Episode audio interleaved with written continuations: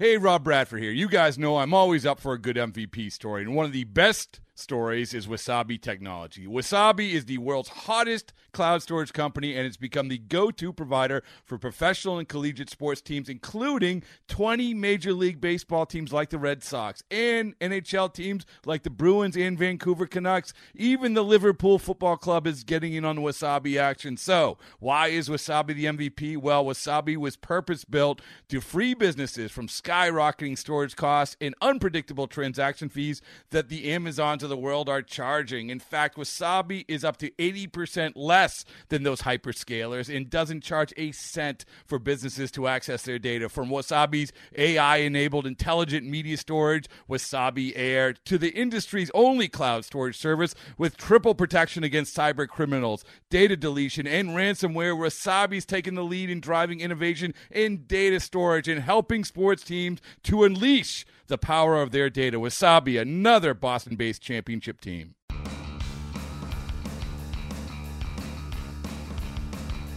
You're listening to MLB.com Extras, brought to you by MLB.tv. It's baseball everywhere. It is Monday, September 12th. We're talking Brewers baseball today with our Brewers reporter, Adam McCalvy. Adam, thank you for joining us as always. And uh, going back to Sunday, Adam, nice win for the crew over a Cardinals team that's obviously uh, scratching and clawing for every win they can get.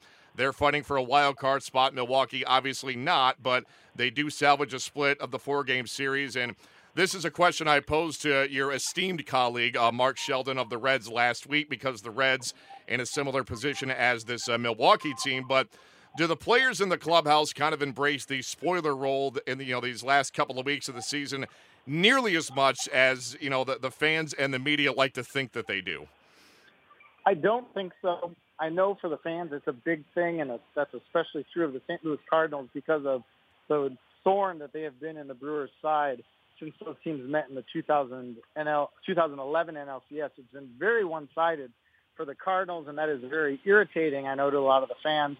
So splitting that series and, uh, you know, dealing them a, a sort of significant loss on Sunday with the Giants and the Mets and the Cardinals vying for that those two wild card spots. Uh, that, that was a, uh, I think, a satisfying win if you're a Brewers fan. I don't think the players register that as much. They're just lately that this is a team playing better baseball. As we speak, they've won eight of 11, and all eight of those victories against the Cardinals, Cubs, and Pirates. So I, I don't know they're happy uh, about that because it's a spoiler situation. I think they're just happy to rack up a couple of wins. Yeah, absolutely. And when those wins come within your division against the teams, you know, that are either going to be locked for the playoffs as the Cubs are or battling for a playoff spot as the Pirates and Cardinals are, those uh, wins take on a lot more meaning. And Adam, if uh, if Zach Davies could pitch every fifth day against the Cardinals, he'd be the runaway winner of the NL Cy Young. He was lights out again against St. Louis on Sunday for the year. Three starts against St. Louis, 166 ERA, 25 Ks, uh, just under 22 innings. The numbers are tremendous. And of course, as we all know, this Cardinals team has just been scoring runs and hitting home runs like crazy all season long. So when you watch Davies against St. Louis, in what ways is he succeeding against this very heavy hitting lineup that maybe some other pitchers are not?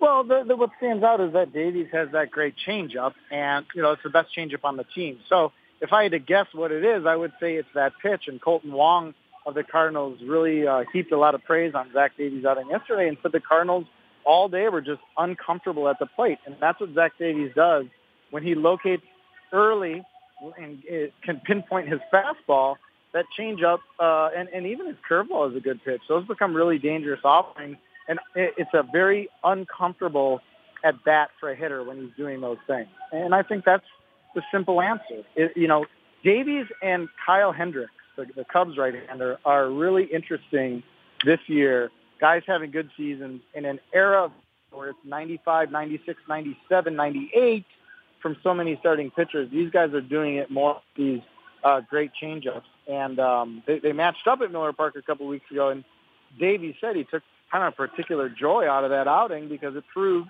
that, you know, you don't have to throw gas to get out in the big league. Absolutely. It, you know, location, location, location, as, you know, the saying goes, whether it's uh, pitching or real estate, you know, they, it's obviously a significant factor uh, in succeeding in both those areas. And, you know, I'm not saying either one of these guys is Greg Maddux or anything even close, but for years we saw Greg Maddux succeed without throwing 95 and getting guys out on letter high fastballs. You know, he was so pinpoint with his location and his stuff and his smarts. And the guy won, what, four Cy Youngs in a row or something. He's a Hall of Famer. So he does set the precedent for succeeding in the big leagues without having, you know, like I said, a 95, 97 mile per hour fastball. Uh, Adam, in your post game write up uh, after yesterday's win, you, you kind of wrote how blown saves don't get much more unfair than the one hung upon Tyler Thornburg uh, on Sunday. The poor guy comes into the game, the tying run at third, only one away, gives up a sac fly, so boom, there's the blown save. But then he turns around and pitches a lights out to one, two, three, ninth, ends up getting the win. And I would think that uh, if this was not the most dominant outing by Thornburg uh, as the closer since Jeffress got traded, it has to be pretty close. Yeah, uh, Craig Counsell said it was wow inning, and that was a really good way to describe it. He went through the Cardinals' three best home run hitters uh, on 12 pitches and struck them all out. So uh, he is on a really, really good roll for this Brewers team. By, by talking about it, I'll surely jinx it.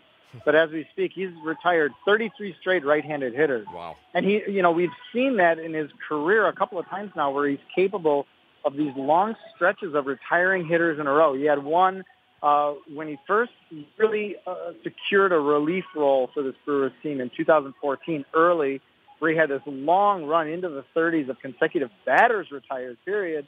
And then he had another one of those this season. He's got a couple of the longest streaks in Brewers history. So he's he's capable of going on really good runs, and he is certainly on one right now uh, for the Brewers. I am very intrigued to see how David Stearns handles him in the offseason because we saw it at the end of July the incredible, insane price that teams paid paid for relief, uh, and you start looking at Tyler Thornburg's numbers, and you think, you know, this is a guy who could really secure you some good prospects in return. On the other hand, you have to you have to have some guys on your team who are capable of getting outs, especially late outs, and th- that can help the development of your other players when you win a couple of games here and there. So I think there's a decision to be made with him as they go into the off season about uh, you know, what do you do? Do you keep him and have him close, or do you see what you can get for him? Yeah, it's it's going to be a tough call because you know, like you said, it's easy to to salivate over the prospect of well, we can get this guy, this guy, and this guy if we deal him on the the open market, or at the same time, you do need somebody in that bullpen who can get those important outs. And Thornburg right now is that guy. Interesting decision for David Stearns coming up in the offseason. And uh, Adam, something you tipped me off to uh, before we kind of hit the airwaves here is that the Brewers on their way to setting the all-time uh, major league record, I believe, for uh, well, I'm sorry, uh, they're set on the way to setting a franchise record, correct, for uh, strikeouts in a season. And uh, Chris Carter is also on his way towards an individual record. And you know, you kind of brought up this has been a debate uh, in recent years, especially, you know, are strikeouts a bad thing? I think maybe 20 years ago they were really frowned upon. But now, when you've got guys like, you know, say Mike Trout, who's a perennial MVP candidate, the guy whiffs 150 times a year and nobody cares. So where do you kind of fall on, on this uh, debate here? Well, you, you had it right the first time, by the way. The Brewers okay. are, have been flirting lately with the pace for the all-time okay. major league strikeout record. Uh, they also are a really patient team. They're one of baseball's most patient teams, which I think you'd a lot of people would consider a good thing. And I, it's sort of a product of that patience that they're in a lot of two-strike counts and they're striking out a lot. They're getting called out on strikes a lot. And I was debating with Chris Carter uh, how many of those are actually strikes. They feel like that zone gets expanded sometimes, and they're getting called out on pitches that they, if they did it again, they would take again.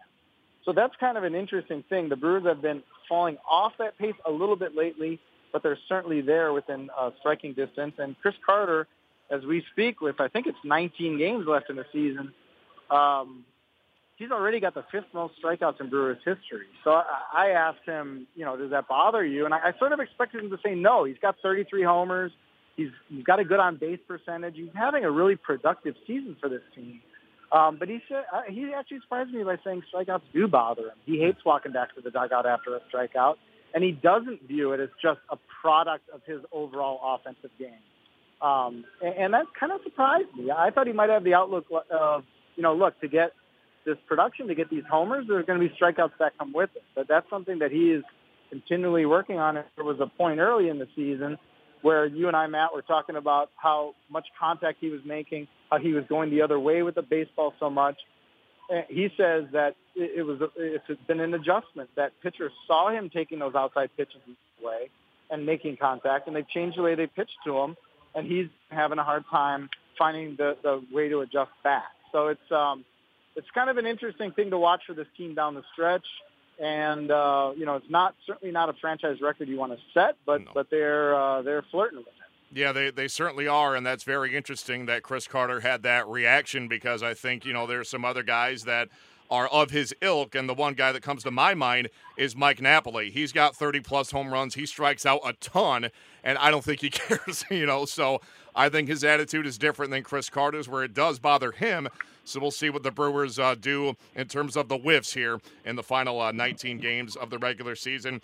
Uh, Adam, to wrap up here, of course, uh, Sunday was the 15th anniversary of the tragic events of 9 uh, 11. And going back to 2001, the World Series that year, Craig Counsell, the current skipper of the team, played for the Arizona Diamondbacks in the 2001 Fall Classic against the uh, New York Yankees. You interviewed him about that, uh, what I have to think was a rather surreal experience. Uh, share some of that with us. Well, yeah, we, we were asking him about 9/11, and of course, his memory is not of that date itself. It was about that really epic series between the D-backs and the Yankees. Those games in New York, all decided by one run. Games three, four, five.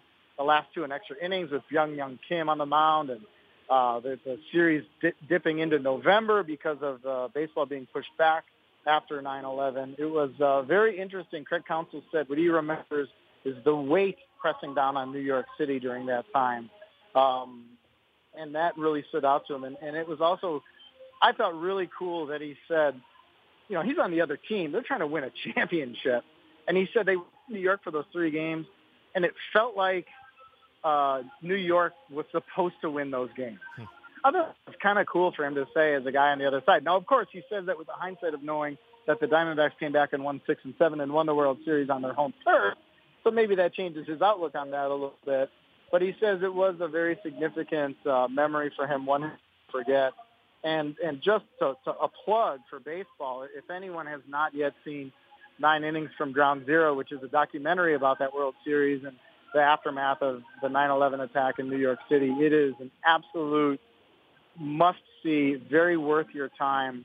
Uh, really a, a, a touching tribute, and you know, it kind of makes the case that baseball helped, uh, you know, provide a diversion for people during that time. The horror down in uh, lower Manhattan was offset a little bit by some of the joy up in the Bronx. And uh, Counsell sort of agreed uh, with the theory that baseball played a role in the city beginning to heal from what was a really awful event. Yeah, I've heard wonderful things about that documentary that you just mentioned. That is certainly on my to-do list, and uh, I'm going to uh, push that up the list now that here I'm hearing your endorsement of it. And you certainly share uh, share the same feelings about that with many other people about uh, that particular documentary. And uh, Craig Counsell, uh, great for him to share his feelings about that entire experience 15 years ago. Adam. Our pleasure as always. We'll do it again next week with our Brewers reporter, Adam McCalvy. Thanks as always for the time. In the meantime, Matt Waymeyer signing off for MLB.com Extras, Milwaukee Brewers. MLB.tv Premium, the number one live streaming sports service, is celebrating 13 years. Watch every out of market regular season game live or on demand in true HD. Real time highlights, live look ins, pitch tracking widget, and more. MLB.tv Premium includes a free At Bat 15 subscription. Watch live baseball on over 400 mobile and connected devices. Watch at home, in the office, or on the go every night on every device. Blackout and other restrictions apply. Visit MLB.tv for details. Okay, picture this. It's Friday afternoon when a thought hits you. I can waste another weekend doing the same old whatever, or I can conquer it. I can hop into my all new Hyundai Santa Fe and hit the road. Any road. The steeper, the better. Because my all new Santa Fe is available with HTRAC, all wheel drive, so I can hit the trail without a worry in the world. Heck, with three rows and best in class rear cargo space, I can pack the whole family in with all our gear. We've got available dual wireless charging for our phones, so we'll never lose touch with civilization, and we won't lose touch with the primordial power of Mother Earth. So, which is it? Waste the weekend or do something a little more epic? And conquer it in the all-new Hyundai Santa Fe. Visit HyundaiUSA.com or call 562-314-4603 for more details. Hyundai, there's joy in every journey.